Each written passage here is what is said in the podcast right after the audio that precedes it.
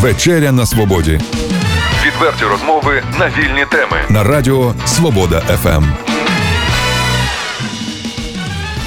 18 на студійному годиннику у студії вечері на свободі Андрій Ясний. Вітаю вас. І сьогодні мій гість, відомий чернігівський історик, співробітник Українського інституту національної пам'яті Сергій Горобець. Вітаю вас, пане Сергію. Доброго дня. І тема нашої сьогоднішньої розмови ювілейна дата, яка наближається.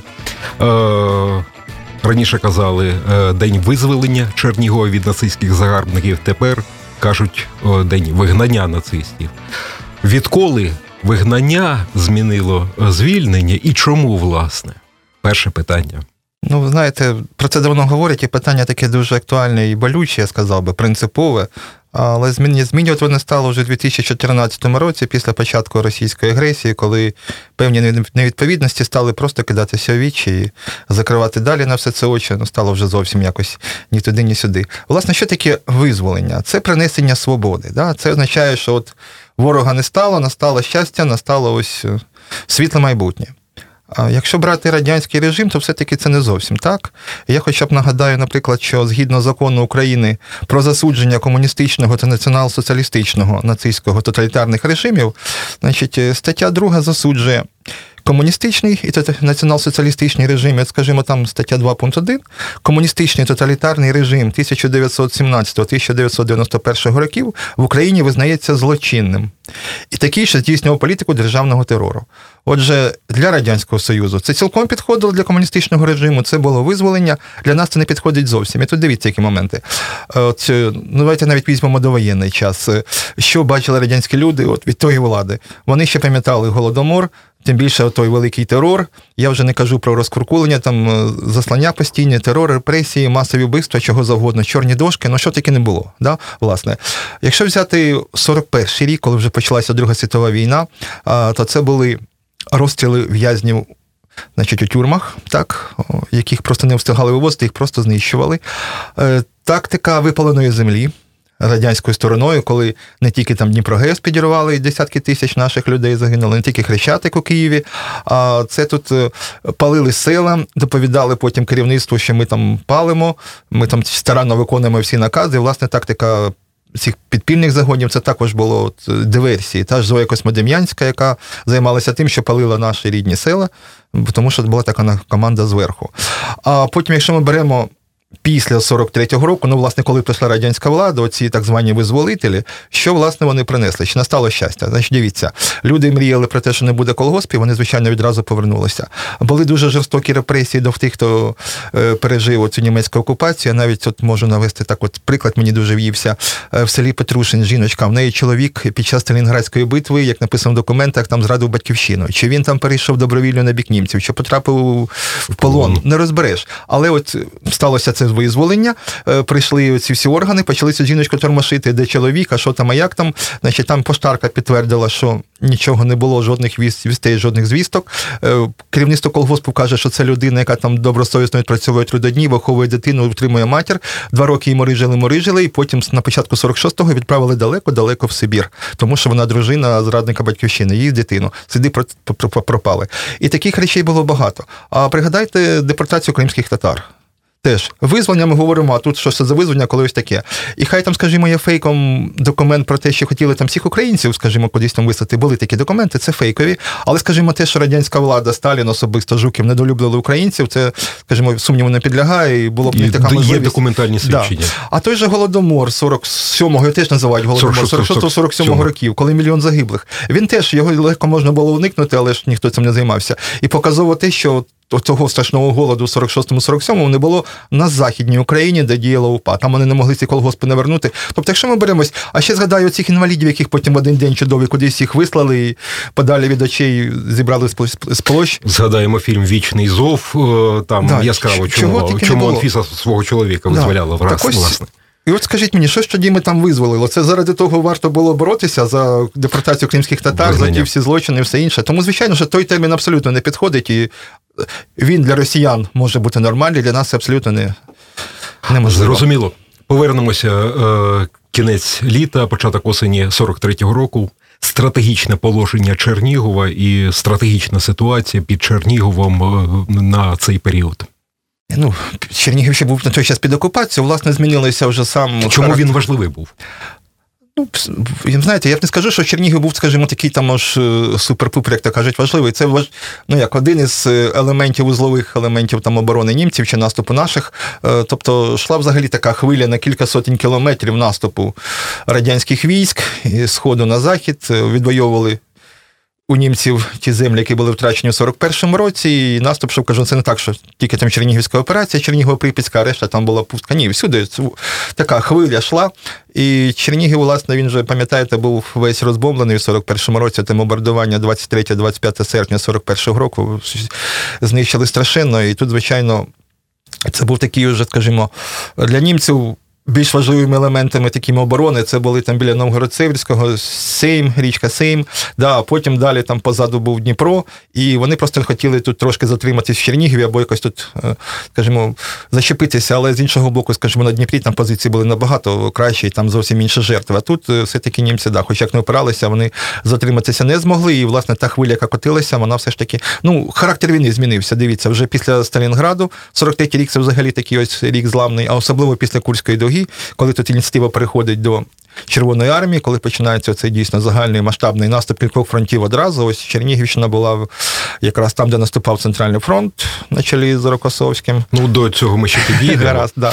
Е, Пане Сергію, таке питання: а е, як жило, ну, умовно скажімо так, мирне населення Чернігова у 41-43 ро- роках? Е, Все ж таки, ну, скажімо, 41, окупація 41-го року з е, окупації і окупація 43-го року це е, є різниця. Так, дві великі різниці. Звичайно, щоб чужоземна окупація це ніколи не може бути чимось щасливим чи чимось таким. Інша річ, що в 41-му році це сприймалося зовсім інакше. З одного боку, пам'ятали німців, ну тоді ще ж не знали про ті план Ост, про звісно, що були всі попереду. Звичайно, це сприймалося як цивілізована якась країна.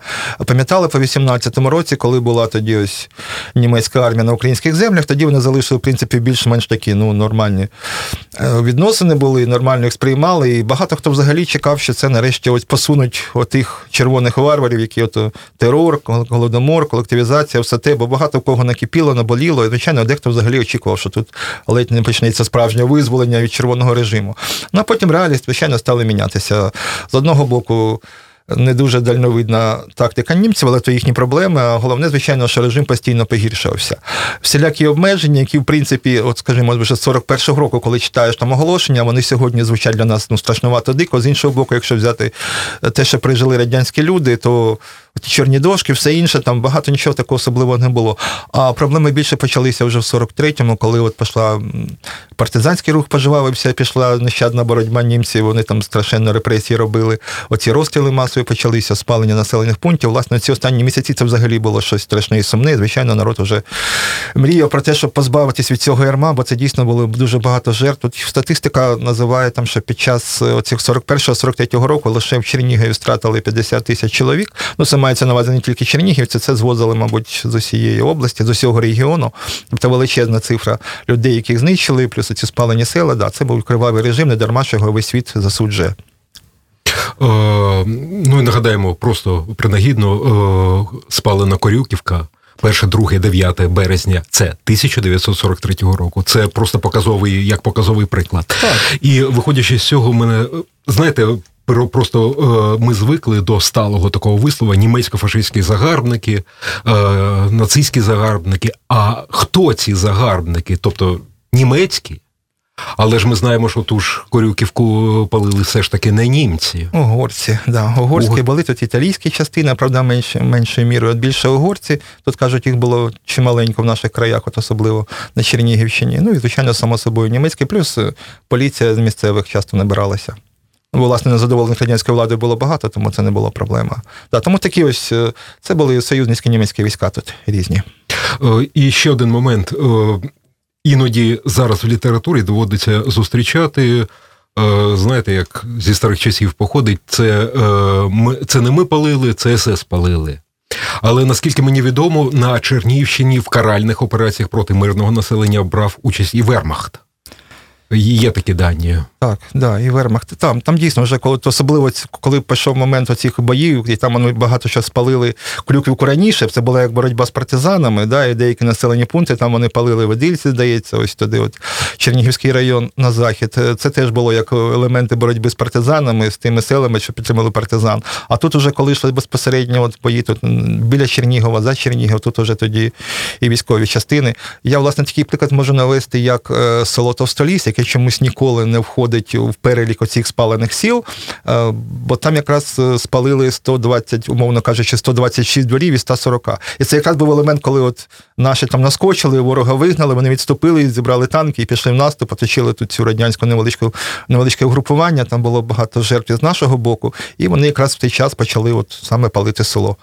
Кажу, просто єдине, що чомусь це село ніде не фігурує, не знаю. Е, Тобто ми можемо все ж таки сказати, Абсолютно. що на Чернігівщині німці застосовували, нацисти застосовували тактику спаленої землі. Так, у при 43-му відступах, році. Да. Наші в 41-му, німці в 43-му. Зрозуміло. Нагадаю нашим е, слухачам, е, сьогодні гість вечері на свободі, співробітник Українського інституту національної пам'яті Сергій Горобець.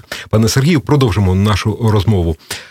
Отже, Чернігово-Прип'ятська операція, про яку ми згадали. Е, чому виникла потреба, мета завдання проведення цієї операції? Ну, треба звільняти було нашу українську землю, правильно? Ось це було починалося далеко на сході, і треба було всунутися в сторону Дніпра, а потім ще далі звільняти всю Україну.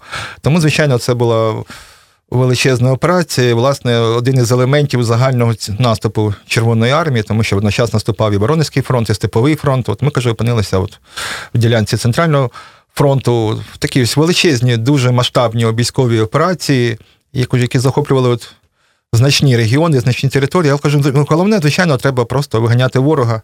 І зрозуміло, що ти не вдариш на одному напрямку, треба його як пресом по всій території. Назвемо хто. Власне, Е, в літературі зустрічається 13-та армія під командуванням Пухова і 61-ша, яка трошки пізніше виходить, підійшла під командуванням Белова. Так, саме от ці дві армії якраз от діяли на Чернігівщині. От основний був 13-та армія, основний тут тягар собі несла. 61-й підключили пізніше, бо тут на стику якраз армії виникла навіть фронтів. Фронтів, от центральний фронт і південніше Воронезький фронт. Там Воронезький фронт значно відставав, аби закрити цю прогалину, сюди перекинули на Чернігівський напрямок е, 61-шу армію. Хоча, взагалі, наприклад, е, спершу, взагалі, коли починався наступ, от перші були завдання Новгород-Сіверський, там от Десна, Сейм, оці ось. е, Там взагалі перший прорив пішов якраз 60-та армія зробила, яка там ударила на Глухів. Основний удар був на Новгород-Сіверський, і там. Забуксували, там ще за 5 днів пройшли 20-25 кілометрів, небагато. А от удар на Глухів був допоміжний, але там німці чогось взагалі нічого не очікували, і там пішов прорив, повна несподіванка, і дуже швидко просувалися, тому тоді стали перекидати війська. Це став на ходу все.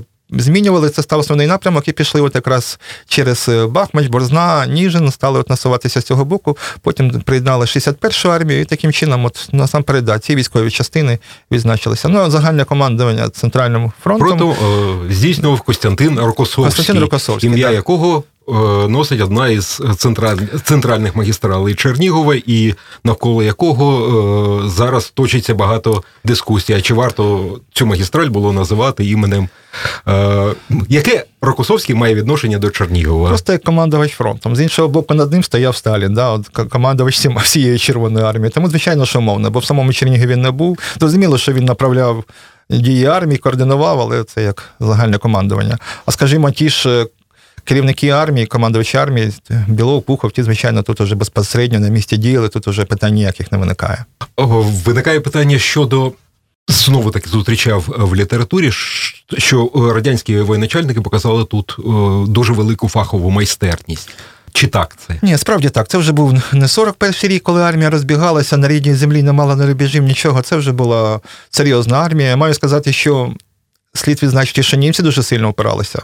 Нацисти тут е, чинили серйозний спротив, і тим не менше тут е, важкі перемоги одна з одної здобувалися. Тобто не просто так, що наші наступають, а німці розбігаються вправо наліво. Ні, це були дійсно серйозні сутички, і тут е, без, е, скажімо, цієї військової майстерності тут би таких результатів не було. Навіть те, що як от мінявся основний допоміжний напрямки ударів, і це робилося прямо на ходу, не так, що зупинялися, там пригруповувалися. Навпаки, треба було, щоб ворог не зрозумів, що і як. Прямо на ходу там величезні масиви військ змінювали вектор руху і от тільки якісь результати виникали, одразу по тих по свіжих, по гарячих результатах приймалися рішення досить такі ефективні. Можна там говорити про якісь окремих там деталях, дрібницях, але то загалом дійсно, що дрібниці, бо в цілому операція була проведена успішно, вона ж тривала всього то місяць і дні. І просунулися на 300 кілометрів, тобто результат був дійсно. Кажу ще раз, це при тому, що німці дуже старано опиралися, і вони мріяли не просто там до Дніпра відійти, вони хотіли тут все-таки затриматися. Підготувати там більше. Там потрібен був час, щоб зробити абсолютно неприступним той високий правий берег Дніпра. Да, і тут треба було час вигравати, тому вони опиралися і серйозно опиралися. Щодо визволення власне Чернігова, пишуть від 1, 19, 20, 21 вересня до е, це три дні чи один день 21 дані різняться. Ну, власне, говорять про три дні боїв. Да, бо, власне, починають від переправи тут в районі Шестовиці, коли Десну переправились і. Тут з півдня почали тиснути південний захід, водночас інші радянські частини підходили там е, з сходу, північного сходу, тут, значить, з різних боків билися. І на 21 на ранок це все закінчилося, власне, але все-таки.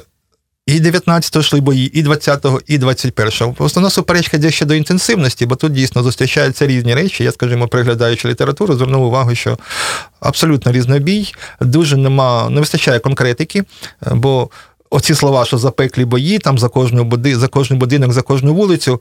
Ну, по-перше, ну точно не за кожну вулицю, але за за багато які. Не за кожен будинок, але за багато які. Тобто ворог він так, от десь одну якесь там місце вибрати для оборони, там потужне, то все такі бої просто так не відходять. Потім пересуваються в інше місце, і таким чином, от, е, мабуть, дійсно ці бої тривали три дні. Інша річ, що, мабуть, найбільш інтенсивні це було в останню ніч, ніж на 21 але все-таки кажу, загалом говорять про три дні боїв. Наскільки мені відомо, у Чернігові такі е, епіцентри яскраві були е, за Троїцький монастир. Бої йшли. Крім того, напрямок такий один з основних були по напрямку Виблі. Анисів, Количівка, а це виход виходить на південь Чернігова, так, а так. на Болдені горі стояла німецька артилерійська батарея, а попереду болота, і радянським військам досить важко було так, наступати. Звичайно, це було дуже непросто. Да. Тому цей наступ якраз Дуже сприяло те, що він йшов з різних сторін. А те, що вдалося переправити, от зайти сюди, ось південніше місто до, до Шестовиці, і потім, власне, е, звідки, от, е, ну як повторили 41-й рік по, по тих напрямках, звідки відступали, звідки звідти почали наступ. І оточивши місто, от, власне, залишаючи ворогу лише ну, для маневру там трошки на північ, вони тоді, власне, відходили частково на захід, але більше на північ на північний захід по Гомельській трасі, так? Да, по Гомельській трасі, і деякі йшли тут в сторону Дніпра, от через Михайло Коцюбинське, сучасний тодішній козел, от в тому напрямку. Найактивніша частина визволення Чернігова, вона десь почалась о першій ночі 21 так. числа, і пишуть, до світанку завершилася. Так, пишуть, що вже на ранок вже було місто, ну і останні загони німців відійшли. Але да, всі пишуть про те, що запекло боронилися, і дійсно кажуть, тут без військової майстерності результатів не було відразу згадаємо, на е, кругу, так званому, стоїть танк так. з номером 129. Давайте все ж таки його згадаємо, бо е, участь у визволенні чи вигнанні німців е, з Чернігова брала участь 129-та танкова бригада. І е, на на честь е, неї. Так, так, тут чимало військових е, з'єднань з різних армій брали участь так. Ну, 10 10 військових з'єднань потім отримали ім'я Чернігівська, от саме за участь у боях в місті. Показали себе. Так, проявили. Е, Швидка операція саме по визволенню міста. Нехай навіть три дні. Е, Це певним чином врятувало Чернігов від е, тактики спаленої землі е, німецької. Чи могли бути наслідки гіршими? Знаєте, різне говорять. З одного боку, там бомбардування йшли паралельно, причому говорять більше навіть е, чи то в останній день, чи то навіть уже 22 вересня були потужні бомбардування.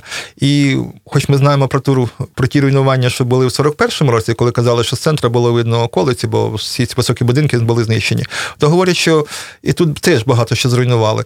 Звичайно, що це дуже допомогло те, що операція пройшла швидко, те, що тут три дні, і те, що загальна картина була загалом на сторону на бік Червоної армії, це дуже сильно допомогло. Але, скажімо, руйнування були ще маленькі, і кажуть, що е, ті ще високі будинки, якщо залишалися, то їх теж понищили, і, власне, нічого не залишалося більше там. Не те, що навіть двох поверхів, а там півтора, одного-півтора поверхів. Тобто все одно руйнування були, і от в тому числі ці бомбардування. І в тому числі і з боку радянської авіації. І дуже багато впливали якраз бої за сусідні сили. Власне, от краєзнавці з Чернігівського району, я можу назвати Андрія Корданова, вони якраз акцентують увагу на тому, що основні втрати і радянської сторони, і німецької були якраз більше в цих населених пунктах навколишніх. От там все вирішилося, чи вдасться обійти, чи вдасться створити загальну таку картину, що німцям доведеться там десь не тільки там битися за той будинок, але розуміти, що там десь кільце звужується, треба кудись відходити. Тобто така в загальному в цілому картина була. Нагадаю нашим слухачам, гість вечері на свободі Сергій Горобець, е, співробітник Українського інституту національної пам'яті.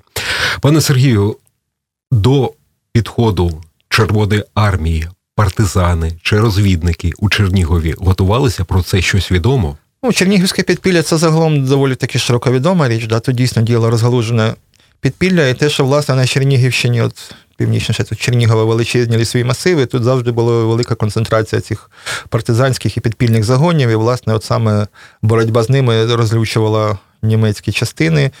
І от те, що вони потім проводили ці каральні акції, це впливало. Звичайно, вони дуже допомагали, вони робили якісь диверсійні акти, вони проводили розвідку. Тут дійсно цього не заперечиш.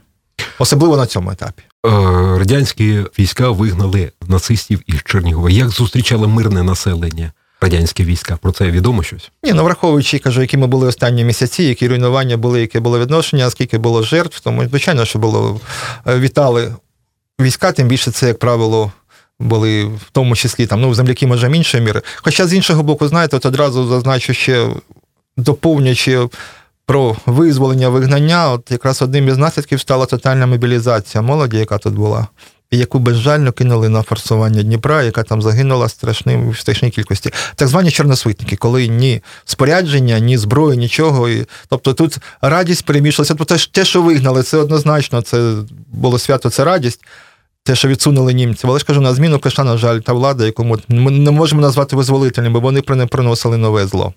Тобто, повертаючись до того, що ви тільки но сказали, е, ти молодий хлопець, був під окупацією, ах так? Вперед, без зброї, без спорядження на фронт да. і воює. І там було багато причин. З одного боку, якщо пам'ятаєте, що в 41-му році, коли там дуже 3,8 мільйона, здається, потрапило полонених на наших до німецького полону. Е, тоді був період, коли німці досить лояльно ставилися, і коли було комусь там сказати словечко, то відпускали без проблем. Там 300 тисяч українців відпускали. Вони, звичайно, поверталися сюди, і фронт вже був хто знаде, вони тут в цих місцях рідних осідали. Або коли та армія, ті мільйони розбігалися, розтікалися у 41-му році, бо не було командування, не було нічого, то теж вони потім десь поверталися в ці краї і тут якось існували. Ну от хтось там міг пробратися на фронт, хтось залишався тут. Тепер підбирали абсолютно абсолютно всіх, і, звичайно, дивилися на них як на зрадників, які мали власною кров'ю змити цю свою так звану провину.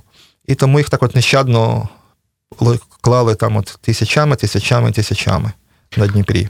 А скільки людей е, було в Чернігові до початку так званої великої вітчизняної війни, і скільки у 43-му? Ну, говорять про 90, про 70 тисяч на початку, да, потім десь тисяч 30, а іноді зустрічається цифра до 10. Тобто дуже багато людей, звичайно, когось знищили, хтось виїхав, хтось був мобілізований. Все-таки там часи були дуже важкі і залишалися, по суті кажучи, жінки, старі чоловіки, може, діти, да, бо всі люди, які були призовного віку, або Червона армія мобілізувала, або тут підправляли кудись на роботу в Німеччину. Тобто тут просто так спокою не давали. Тому населення стрімко падало. Що відомо про військові втрати радянської армії і німецької армії під час проведення Чернігово-Прип'ятської операції? Ну, є, скажімо, загальні відомості по всій цій операції. Там, до речі, співвідношення сил було, ну, говорить про весь центральний фронт, там 600 тисяч. А е, німецькі війська, які тут це стик армії, центр і південь, їх тут було втричі менше 200 тисяч. І по техніці десь таке співвідношення було. Щось було рівніше, щось було більше. Танків і літаків у нас там було більш суттєва перевага. Що стосується втрат, то вони були, по суті кажучи, майже рівними. Говорять про 140 тисяч втрат з радянського боку, але 135 це неповоротні, тобто вбиті 105 санітарні. І десь 130 тисяч 150 німецькі втрати. Тобто, дійсно, це були жорстокі напружені бої, і ніхто тут, як зайці по полях, не бігав. А це зовсім не нагадало 41 рік, і тут на кожен крок давався все-таки з боєм. І, власне, от, е, якщо подивитися, скажімо, у нас є пам'ятні місця в Чернігові, але візьміть буквально всі навколишні села. Е, там всюди є ці обеліски, пам'ятні знаки, як безпосередньо в селах, так і на місцях боїв, тому що боїв дійсно було багато. В деяких місцях і досі можна зустріти окопи, і Так. пошуковики проводять свої там дослідження Сам- і знаходять бійців до цього часу. Саме так, на жаль, да. Традиційне історичне питання для історичного дослідження значення і наслідки Чернігово-Прип'ятської операції. Ну, звичайно, це дозволило е, не тільки звільнити Чернігівщину супу- супутні території, а головне дало змогу все ж таки зламати німецьку оборону, вийти до Дніпра і потім якраз створити ну, перед- передумови для подальшого наступу. Бо, власне, німці той час, який вони хотіли, не отримали, хоч і так позиції були могутні, там потужні, і дійсно довелося багато покласти сил. Але все ж таки, оце саме цей успіх цієї операції, оцей марш на 300 кілометрів, е, те, що змили німецьку оборону, все ж таки значно прискорило процес, не дало там закріпитися остаточно. Так що тут однозначно. Суттєві. Суттєве, да, суттєве однозначно значення. однозначно суттєві. Так, операція дуже успішна, тут нічого не скажеш так. Дякую вам, пане Сергію, за розмову. Нашим е, слухачам я нагадаю, що в студії вечері на свободі був Сергій Горобець, співробітник Українського інституту національної пам'яті. Для вас в студії працював Андрій Ясний. Хай вам щастить. Відверті розмови на вільні теми у програмі Вечеря на свободі. Тричі на тиждень у понеділок, середу і п'ятницю о 18.00. на радіо Свобода ФМ.